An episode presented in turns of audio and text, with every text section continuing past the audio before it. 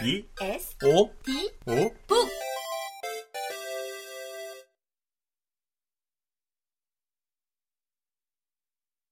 활빈당 깃발 아래.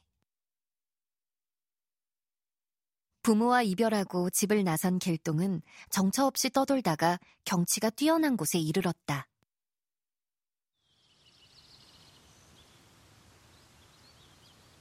사람이 사는 곳이 있을까 해서 점점 안으로 들어가다 보니 큰 바위 앞에 이르렀는데 바위 밑에는 돌로 된 문이 있었다.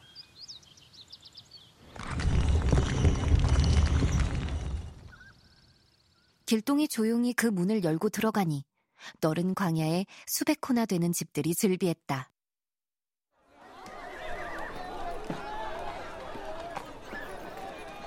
마침 여러 사람이 모여 잔치를 즐기고 있었는데 자세히 살펴보니 다름 아닌 도적의 소굴이었다. 도적들이 다가와 길동을 보고는 그 비범함을 알아채고 반겨 물었다. 아, 어디서 온 니시기에 이 험한 곳까지 찾아왔어? 여기 여러 영웅이 모였으나 아직 우리의 우두머리를 정하지 못했다오. 만일 그대가 뛰어난 힘을 갖추었고 우리와 함께할 마음이 있다면 먼저 저 돌을 들어보시오. 길동이 이 말을 듣고는 다행이라 여기고 예를 갖춰 대답했다. 나는 경성에 사는 홍판서의 천처백에서 난 길동이라 하오. 집에서 천대를 받으며 지내느니 여기저기 정처 없이 다니기로 하고 나섰다가 우연히 이곳에 들어왔어. 여기 계신 모든 호걸께서 동료가 되자고 청하시니 이로 말로 다 할 수 없이 고맙습니다. 대장부가 어찌 저만한 돌을 들지 못하겠습니까? 말을 마친 길동은 돌을 들어 수십 보를 가다가 던졌는데 그 무게가 천근이나 되었다.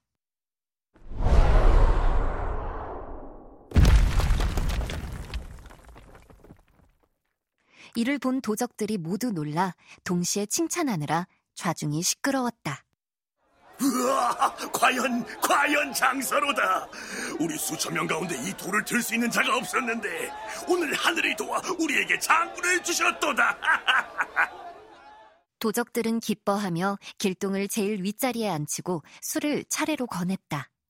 그리고 백마를 잡아 그 피로써 맹세하며 굳은 언약을 맺었다. 모든 사람이 함께 음락한 뒤에는 온종일 즐겨 놀았다. 길동은 그 후로 여러 사람에게 무예를 가르치고 제도를 바로잡아 수개월 만에 군법을 엄정하게 다졌다.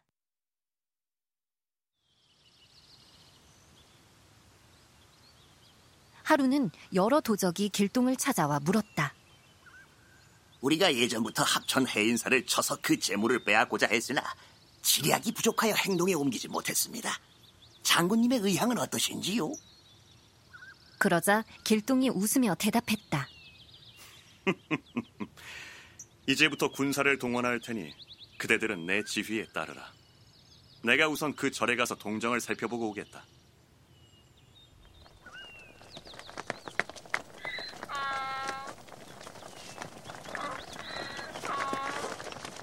길동은 푸른 도포에 검은 띠를 맨 뒤 나귀를 타고 부하 몇 명을 데리고 나갔다.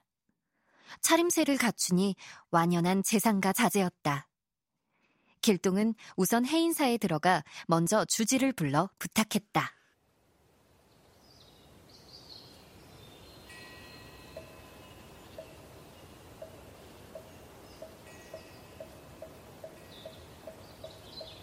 나는 경성 홍판서 댁 자제다. 이 절에 글 공부를 하러 왔는데 내일 백미 20석을 보낼 테니 음식을 깨끗이 차려라. 당신들과 함께 먹겠다.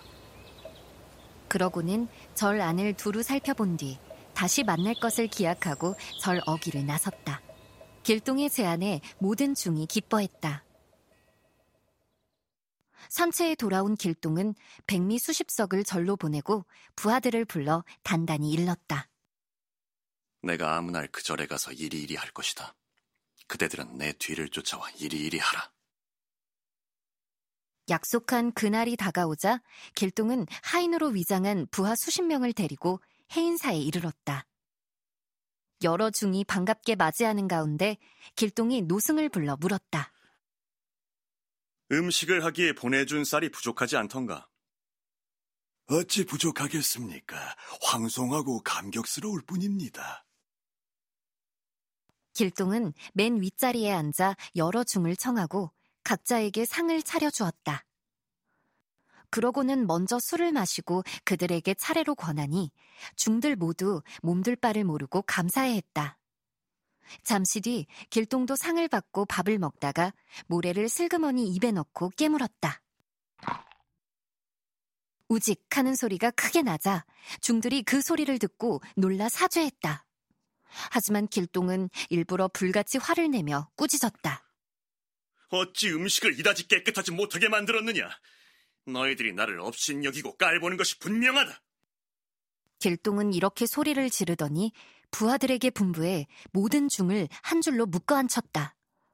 중들은 몸이 묶인 채 겁이 나서 어쩔 줄을 몰랐다. 그런데 벼랑간 도적 수백 명이 동시에 절 안으로 달려들었다. 그러고는 재물을 다 제 것 가져가듯 했다. 중들은 눈으로 보고도 달리 방도가 없어 소리만 지를 뿐이었다. 마침 외출했던 불목하니가 절로 돌아오다가 이를 보고는 곧바로 관가에 알렸다. 합천수령은 관군을 뽑아 도적들을 잡게 했다.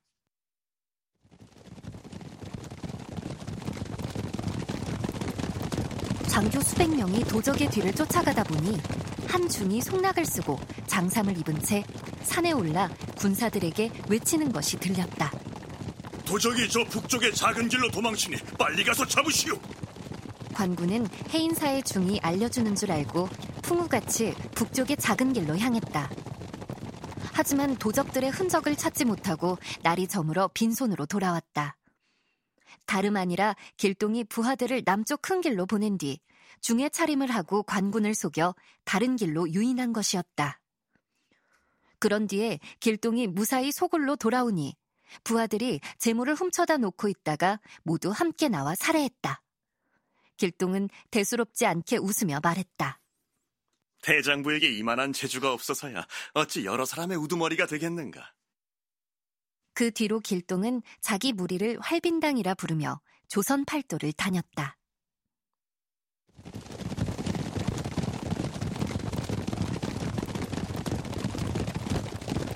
각 읍수령이 의롭지 못하게 모은 재물이 있으면 빼앗고 매우 가난하고 의지할 데 없는 사람이 있으면 구제했다.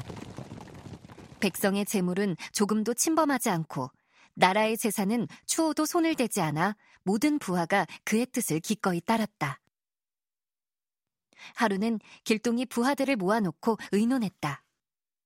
함경 감사가 탐관오리 짓을 하며 기름을 짜듯 착취를 일삼으니 백성이 견딜 수 없는 상태라고 한다. 더 이상 그대로 두고 지켜볼 수 없으니 너희들은 나의 지휘대로 움직여라. 길동은 부하들에게 계책을 일러주고 각자 따로 움직여서 아무 날 밤에 아무 곳에서 만나기로 기약했다. 그러고는 그날 밤이 되자 성의 남문 밖에 불을 질렀다.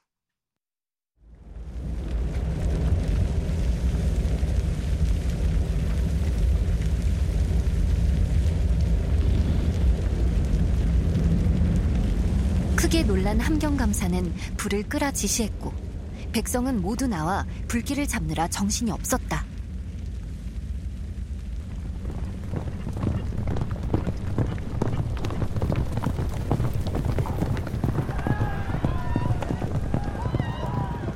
바로 그때 길동의 무리 수백 명이 순식간에 성 안에 달려들었다. 그들은 창고를 열고 돈과 곡식, 무기를 훔쳐 북문으로 달아났다. 이들이 들이닥친 성 안은 물 끓듯이 요란했다.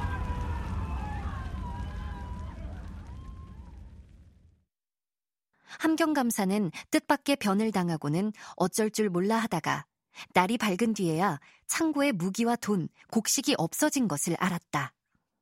감사는 크게 놀라 도적들의 자취를 찾기 시작했는데 북문에 붙어 있는 방 하나를 발견했다.